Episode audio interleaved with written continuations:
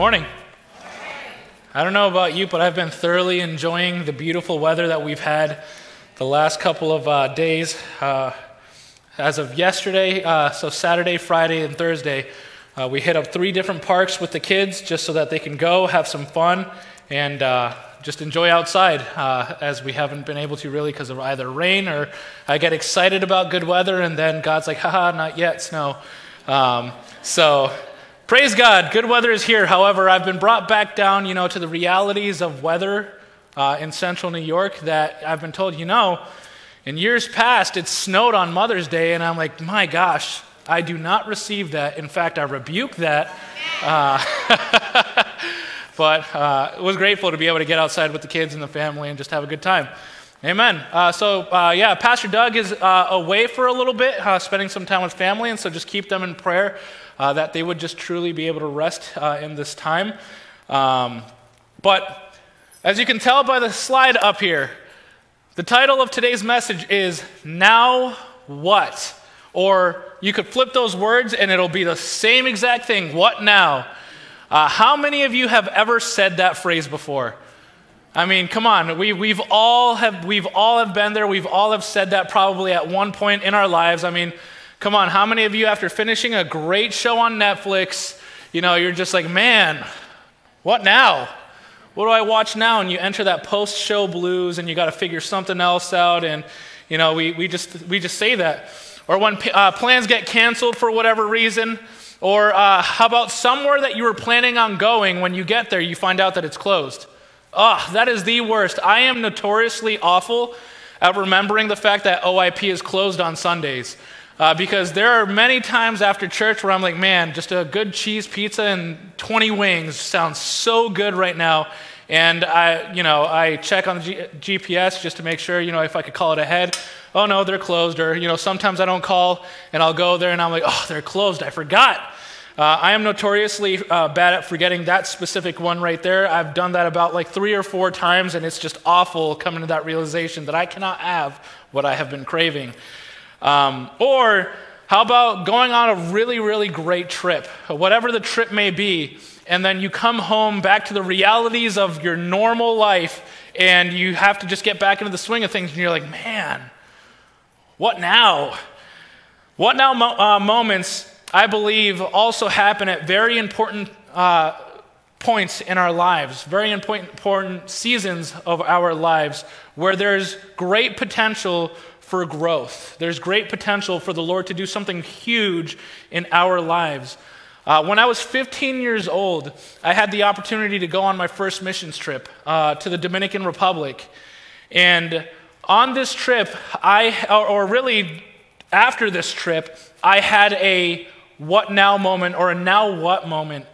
Uh, I, I, went on this trip uh, where, through a one week experience, my worldview was completely shattered, like a- absolutely shattered as a 15 year old. Uh, you know, because when you're a teenager, you think, you know, there's a lot of things that revolve around me, my schedule, you know, my life, what I choose to do, you know, it's all about me. And then you go on a trip like this where it's entirely not about you. In fact, the entire, the, the entire purpose of that trip, the whole reason that you're there is not about you, but about what God can do through you, how you can serve someone else. And I came back from this trip and I just, I had a hard time processing this trip. I had a hard time processing the experiences that I just had. And again, through a one week experience, my worldview was shattered. Uh, I, little did I know what God was doing in my heart in that season. Little did I know what God was doing in my life uh, in that season. Uh, the first time I ever did what I'm doing right now, standing before a church and uh, just, just preaching or, or just doing anything in front of a church congregation, was actually right before this trip. Uh, again, I was 15 years old. My youth pastor told me the day before the trip, hey, this coming Sunday, I need you to come a, a, little more dressed up for church. I need you to be a little more, you know, uh, presentable for the platform because I was totally that kid who came in basketball shorts and a t-shirt or something like that. You know, I, I really didn't care. And so I'm like, okay, you know, I'll, I'll come to church. And so he told me that I was going to do my object lesson in front of the church uh, that I did when I was in the Dominican Republic. And so I did it. And uh, I was great. I was, you know, it was exciting, you know, to, to be in front of the church and all that. Like, at least the thought of it was great until the time came for me to actually do it. And as a 15 year old, first time standing in front of a group of people like that, where literally all eyes were on me, oh my gosh, I was shaking so bad. Uh, I was shaking holding the microphone so bad to the point where my youth pastor, who was standing next to me, just grabbed the microphone and held it for me so that I could handle my object lesson stuff because I couldn't do it one handed. I was shaking and nervous so bad. Uh, my voice was doing that thing where your voice starts to get a little shaky, you know, and it sounds like you're going to cry, but I wasn't going to cry. I swear by that still to this day. That was 13 years ago. I still swear by that, that I was not going to cry, and I did not cry, uh, but I was just so nervous. And again, because of this trip, little did I know that 13 years later, here I am doing the very thing that terrified me and still makes me so nervous every time I have to do it. But now, today, I have the understanding that it's, it's, it's my uh, realization in these moments of how much I need God to do what He's called me to do. Amen? And so, little did I know what God was doing in a big what now moment of my life, processing this missions trip. And this is why I'm so passionate about missions. I'm so passionate about bringing young people overseas, is because from a very young age, your worldview gets shattered and the world becomes a much bigger place. It's one thing to watch the Discovery Channel, it's one thing to watch the National Ge- uh, Geographic Channel, but then it's one thing to experience it for yourself. And you will come back different, like I came back different, and asking some pretty hard questions that honestly uh, has, has led me to where I am today. Um, and so today we're going to look at a what now moment or a now what moment uh, that happens in Scripture and why this now what moment is important for us to understand today in the 21st century. Uh, if you have your Bibles, we're going to be reading out of the book of Acts, chapter 1. And in Acts 1, verses 4 through 8, Jesus is talking to his disciples uh, about the Holy Spirit who would be coming soon to baptize them, uh, but that they needed to wait in Jerusalem for the promise of the Father to come to pass. And listen to the interaction between Jesus and the disciples in Acts chapter 1, beginning in verse 6.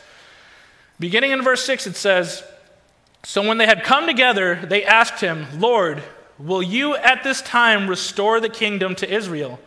He said to them, It is not for you to know the times or the seasons that the Father has fixed by his own authority, but you will receive power when the Holy Spirit has come upon you, and you will be my witnesses in Jerusalem and in all Judea and Samaria and to the ends of the earth. And so the disciples, think of, think, think of it like this the disciples still did not grasp the reality of the situation at this point. And you can tell this by the very question that they asked Jesus right here. Here's the situation so far Jesus had already been betrayed. He had already been beaten. He carried the cross to Calvary. He had already been crucified and died and resurrected three days later. And then the Bible tells us in 1 Corinthians 15, verses 3 through 8, that he revealed himself to uh, uh, Cephas and the disciples and over 500 other witnesses. And they see that it's really Jesus, it's really the resurrected Jesus. He's already told them where he is going. They cannot go, but he is going to prepare a place for them or us. Amen? How many of us are grateful for that today, that hope that we have in Jesus? He's been pretty clear with them that he would be going to the Father and how things would happen. But they were still waiting for Jesus to establish the kingdom here on earth. Uh, many times in Israel's history, they wanted things done in the natural, kind of like other nations. In the Old Testament, we see this when uh, Israel would see that other nations had kings. They had a physical leader that they can look to and follow and hear from, uh, rather than a prophet who would hear from God and then you would hear from the prophet. And so Israel would say things, uh, would just start grumbling and complaining, and they said they wanted a king, and so then they got a king, and now here they are still saying, Lord, will you not establish your kingdom? You know, isn't this what you're supposed to do as our Messiah? And so they recognized that Jesus was indeed the Messiah, but still did not fully grasp what he was meant to do, what he had already done, or what would happen, uh, or what he would do rather, on the day that, his, uh, that he returns in the Father's timing. Mind you, again, think of it like uh, think of this this period of time right here where the disciples still didn't uh, at this point they did not have the book of Revelation. The Holy Spirit didn't uh, come, come upon John at this point to give him that vision and with the instruction to write everything that he saw down. And so they're living in this point right here where Jesus is already resurrected. They still don't know Revelation, so they, they, they don't grasp what the end is going to fully be. And they're just living in this place of what now? Now what? What are we supposed to do? So they did not know the future or what the future would hold at the end of it all. And so Jesus gives them a response that I, th- he gives them the response that I just read. And look at what he says in the next verse, verse 9. And when he had said these things, as they were looking on, he was lifted up, and a cloud took him out of their sight. Imagine having a conversation with someone, asking a question, receiving an answer that, uh, that you were not looking for at all, and then boom, he's gone. You can't ask another question. That was it. I don't know about you, but I would be really confused at that, at, at that moment, but then I would also, uh, again, I'm, I'm not better than any of the disciples. I'm, I'm a very normal person. If I saw someone get taken to the clouds right before my eyes, what would I be doing? As long as I could, as long as my neck could hold this position. Maybe I would lay down and just keep looking up. I would be looking up. So again, Jesus gives them a response that they weren't really looking for, but it was the one that they needed to hear. God operates like that very often in our lives, where we're coming to the Lord in prayer and we're seeking for answers, and sometimes He gives us an answer that we're not really looking for, but then, you know, in, in hindsight, you're able to look back and say, wow, God, that was really what I needed in that season, and I didn't even know it at the time. And he's literally taken up into the clouds, and that's the last time that Jesus physically walked this earth. But how many of us know it won't be the last? Amen? So, what do the disciples do when they see this? Again, what happens next? Again, all of them are doing what any sensible person in this room would be doing looking up as long as you possibly can. And Listen to what happens in verse 10 and 11. And while they were gazing into heaven as he went, behold, two men stood by them in white robes and said, Men of Galilee, why do you stand looking into heaven? This Jesus who was taken up from you into heaven will come in the same way that you saw him go into heaven. And so, again, the disciples are looking up, and then all of I mean, it, it's amazing. They saw Jesus do miracles. They saw Jesus do so many things, but this was the first time they saw the man fly into the sky. Like, again, in the 21st century, we'd be like, oh, there was cables. Oh, you know, a jetpack or something, or some form of technology. There was none of that. And they see this happen, and they're questioning what they're, what they're looking at. They've never seen this before, and then all of a sudden, as Jesus is being taken into the sky, two men in white robes. We know what those men in white robes are. We know that those are two angels right there giving them the instructions of what are you guys looking at? Why are you looking into the heavens? The same way that he left is the same way that he's going to come. And again, me, like any sensible, reasonable person, would go from doing this to doing this. Those are angels right there. Like, whoa! And I'm not going to lie, I would probably be counted among the disciples who were looking up and totally forgot what Jesus said because, I mean, the man just flew into the clouds and got taken up. I've never seen that before. That is amazing. I would be absolutely speechless. Uh, speechless. They were caught looking into the heavens, and the angel's words, words to them almost corrected that, that action by saying, Why are you looking up? Don't you know? I mean, Jesus already said that he's going to be going to the Father, but he also left with the promise that one day he would return. So why are you looking up? He is going to return. So the disciples at this point in time are probably saying, Now what? You know, now what? The one in whom we thought would establish his kingdom here on earth, we asked him if that was, that's what he was going to do, and he gave us an answer that kind of confused us a little bit. Now what? This is why Jesus' response to the disciples was so important for them and so important for us to understand today. Again, his response in verse 7 and 8 He said to them, it is, not impor- uh, it is not for you to know the times or the seasons that the Father has fixed by his own authority, but you will receive power. This is the important one. Verse 8 But you will receive power when the Holy Spirit comes upon you, and you will be my witnesses in Jerusalem and in all Judea and Samaria and to the ends of the earth.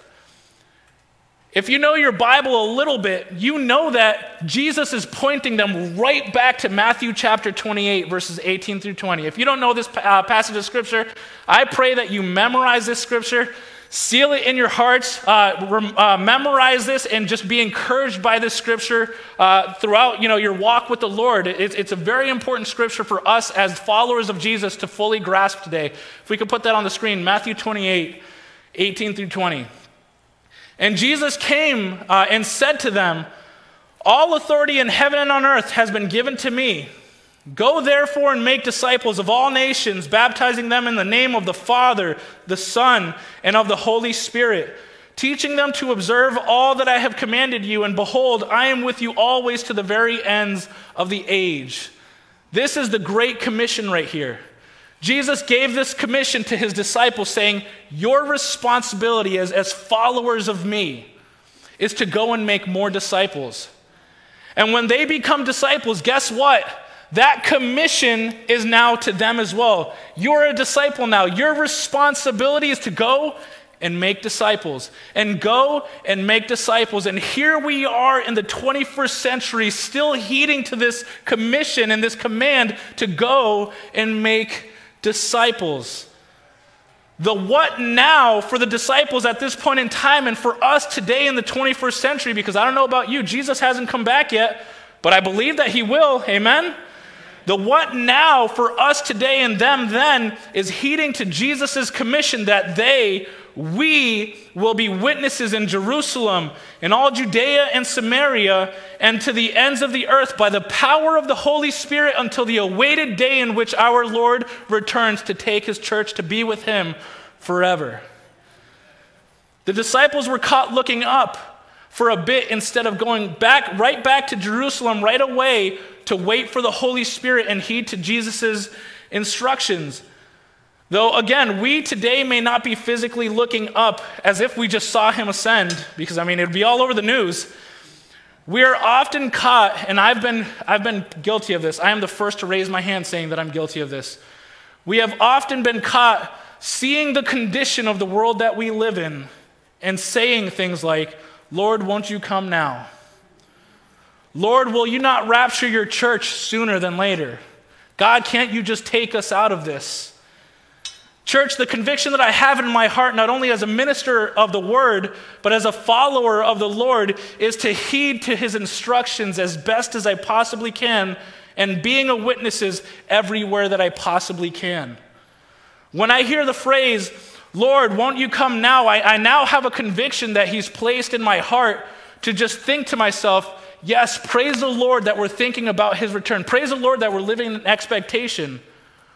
But what are we doing in the now to live in obedience to his command to go into Jerusalem, Judea and Samaria, and to the ends of the earth?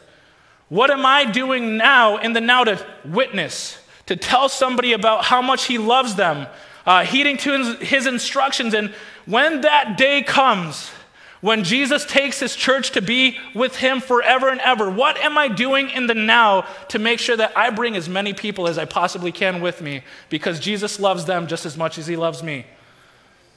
We can't just have our gaze focused on the heavens, waiting for that day. However, with our hearts, and this is something that I want you to grasp, with our hearts and minds focused on the heavens and the potential of that day and hour happening at any moment, we must then focus our gaze right in front of us. We must focus our gaze on our Jerusalem, on our Judea and Samaria, and to the ends of the earth to be obedient to Jesus' instruction, to be a witness everywhere that we possibly can. With our hearts and minds focused on Christ and his imminent return driving us, we go into all the world and make disciples of all nations, baptizing them in the name of the Father, the Son, and the Holy Spirit, teaching them to obey everything he's commanded us and know that he promised us that he would be with us always to the very ends of the age. Um, when I was living on Staten Island, uh, I, I, went to, uh, I love going to the gym, I love exercising, and uh, there was a Planet Fitness close by where we lived, and so that's where I went, and it was only $10. Um, I'm, a, I'm a college student who graduated, had a lot of debt, and $10 for a whole gym membership, that's awesome. Uh, so $10, I could afford that. Um, and uh, when I'm at the gym, I'm one of those guys who I just like to kind of keep to myself. You know, I'll have my headphones in, not bother anybody, you know, uh, not be bothered by anybody kind of person. And uh, there was this one day, my routine is usually run, do some form of cardio, stretch, and then I, I, I will lift. And uh, there was this one day where uh, I, after stretching, I just was like, you know what, I need to sit down for a little bit. It was really hot that day, and I just sat down at one of the tables that they had set up. And after I sat down, this, this man sits in front of me at the table, and he just starts talking to me. And so I just, uh, you know, I take off my headphones. I don't want to be rude. I want to, you know, interact with him. Maybe he's asking me something about the gym. Little did I know, the moment I took my headphones off, this man was going to just pour his whole life story out onto my lap. I was at the gym to exercise, y'all. I did not invite this man to conversation, but, but, I was ready.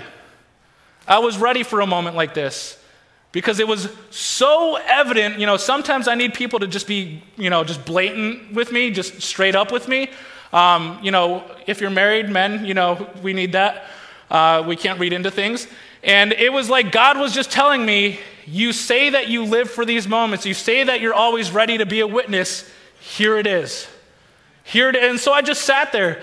I listened to this man's story and about how he, he went to the church. He didn't know who I was. I didn't know he, I still don't know his name to this day. I wish I did. It'd be a, great, a better story if I knew his name. But uh, I, was, I was hearing his story. Uh, and then afterwards, I got to pray with him in the middle of Planet Fitness. You know, he didn't know that I was a pastor. He didn't know that, uh, that I was a, a Christian, you know, but I got to pray with him afterwards.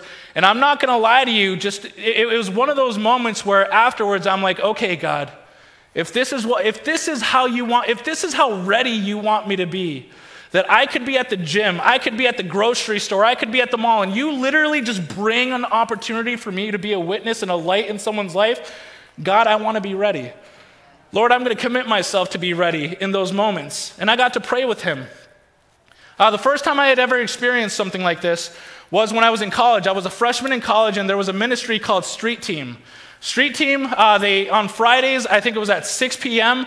From 6 to whenever, uh, groups of students would gather together and they would just walk the, the streets of where our school was with the intent of God, if you bring someone our way and it's clearly a divine appointment that you have, we're open and we're willing. You know, we'll pray with them, we'll talk with them, we'll do whatever it is that you want us to do, to do and lead us to do. And so, first time I ever experienced something like this, I was walking with my group of three of my friends, and, and we were just ready, open, you know, willing. We were praying a little bit. And uh, while we're walking, you know, this, this man starts walking our direction and is going to cross our paths. And by the time he reaches, I mean, the pulpit to me distance, he's crying, just tears rolling down his face.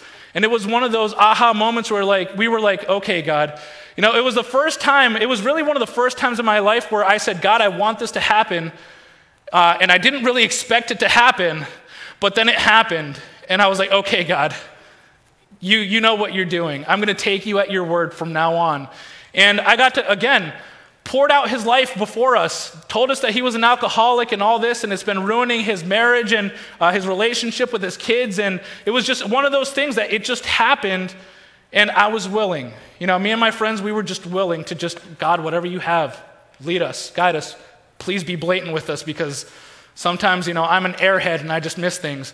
And that's how God has just been operating. You know, blatant, here it is. I want you to pray with this person. And that's what we got to do and connect him with some people who would get him to where he needed to be to overcome his addiction with alcoholism.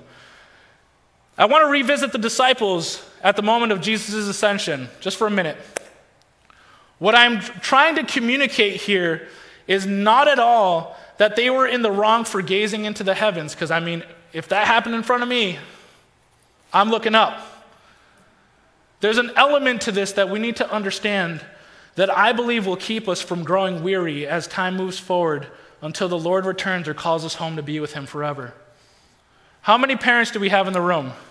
Parents, If you're not a parent, you're an auntie or an uncle, or maybe you have, maybe you, uh, you have a younger person in your life, you know, whether it's a kid of a friend or whatever it be that, you know, you get to interact with and you, uh, you get to have an influence in their life a little bit. On July 16th, 2008, uh, 2008, 2018, my life changed forever when I gained the title of dad when my son Judah was born. Then, as many of you know, this past December, I think we have a picture. We can just keep it on the screen for a little bit. There we go. This past December, on the 11th, we welcomed our baby girl Juliet into the world. Uh, Juliet is almost four months old now, and she's really starting to smile, and she's really starting to recently find her voice. You know, we'll put her on her playmat, and she's just squealing away. And I discovered there's a difference in the tone that daughters can hit than boys can hit.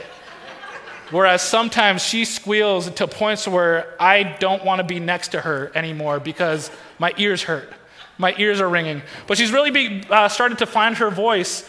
And it literally melts my heart as her father to know that all I have to do to get her to smile is just be with her.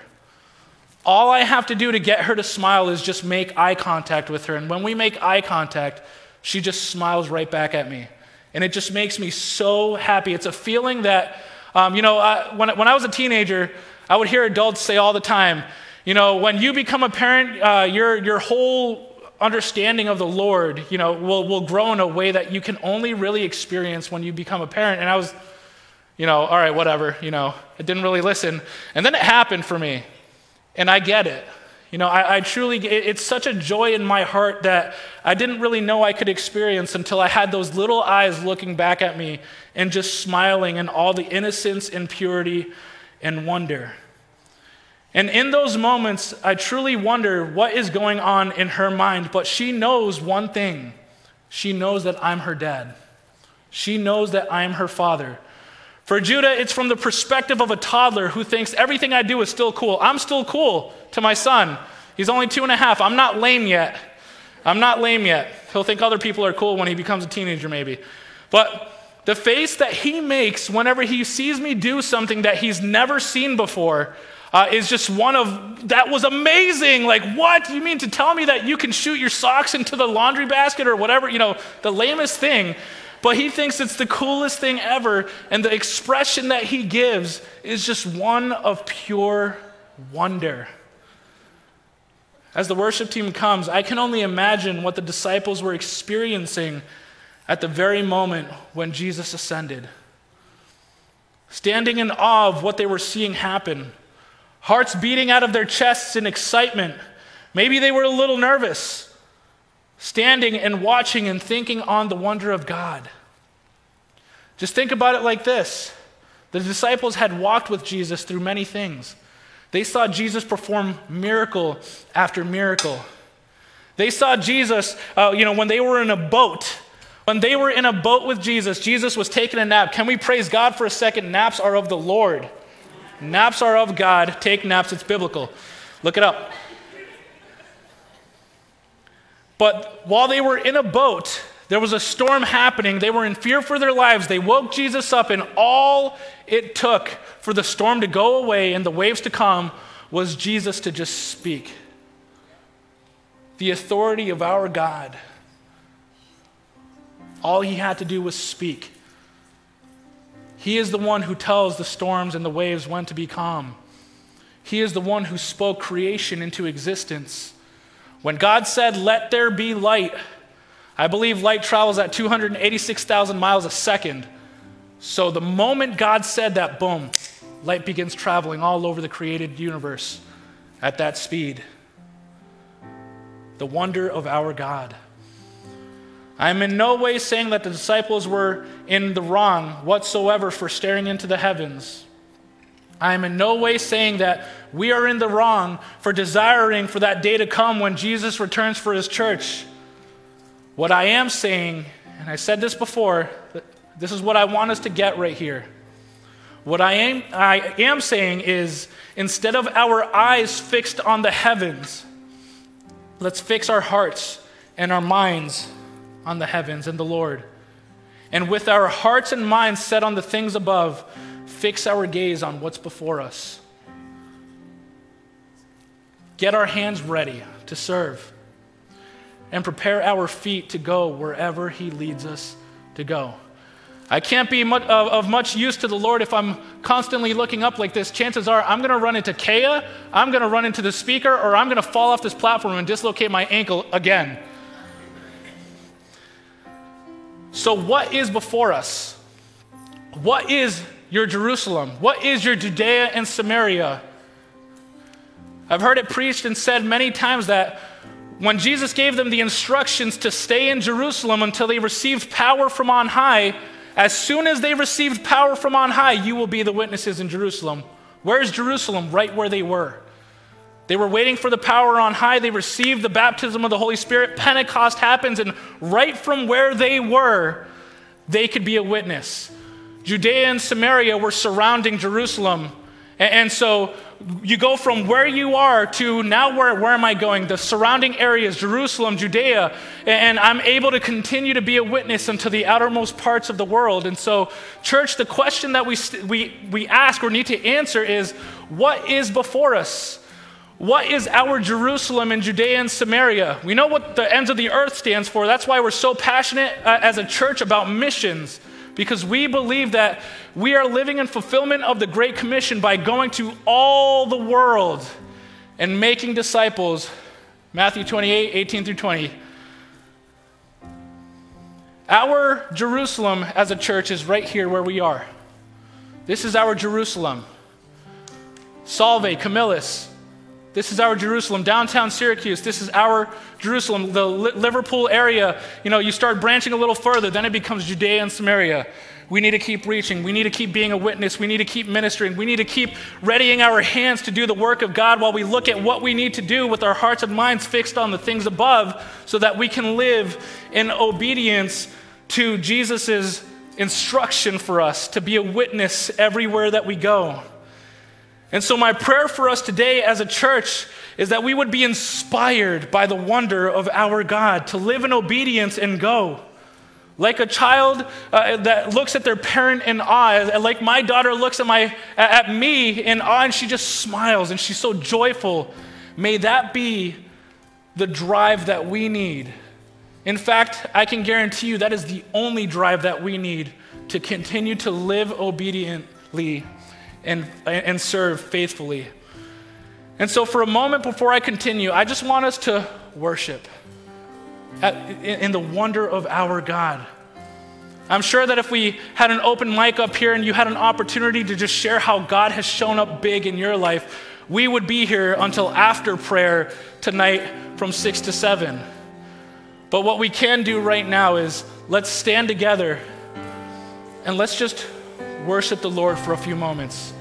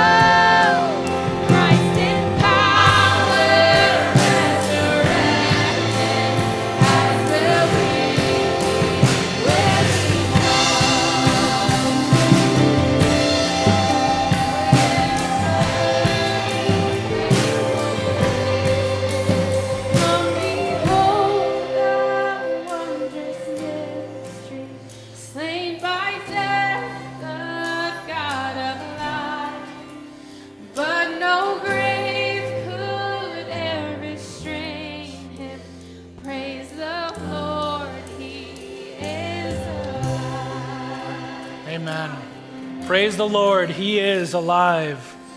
Hallelujah, Lord. The wonder of our God. When we look to the Lord and we're able to think on the things of the Lord, of what He's done in our lives for us to be right here where we are, of His revelation that we have in Scripture, of just all the wondrous things that He has done, and we've only scratched the surface in our understanding of who He is. Because we only know what's been revealed to us in Scripture, and I believe He's, he's much grander. We can't understand perfection with our imperfect minds. The wonder of our God, who created the heavens and the earth, who spoke things into motion. He's the one who tells the seasons when to change. He is the one who simply speaks, and storms and waves are calmed whom raises the dead, whom heals the sick, uh, the, the sick. This is our God who created us in his likeness and his image. We're not even his biggest creation. Doesn't take much for you to realize that. Climb a mountain and look from the top. We're not his biggest creation. But we are the only things in all creation made in the image of our God. The wonder of our God.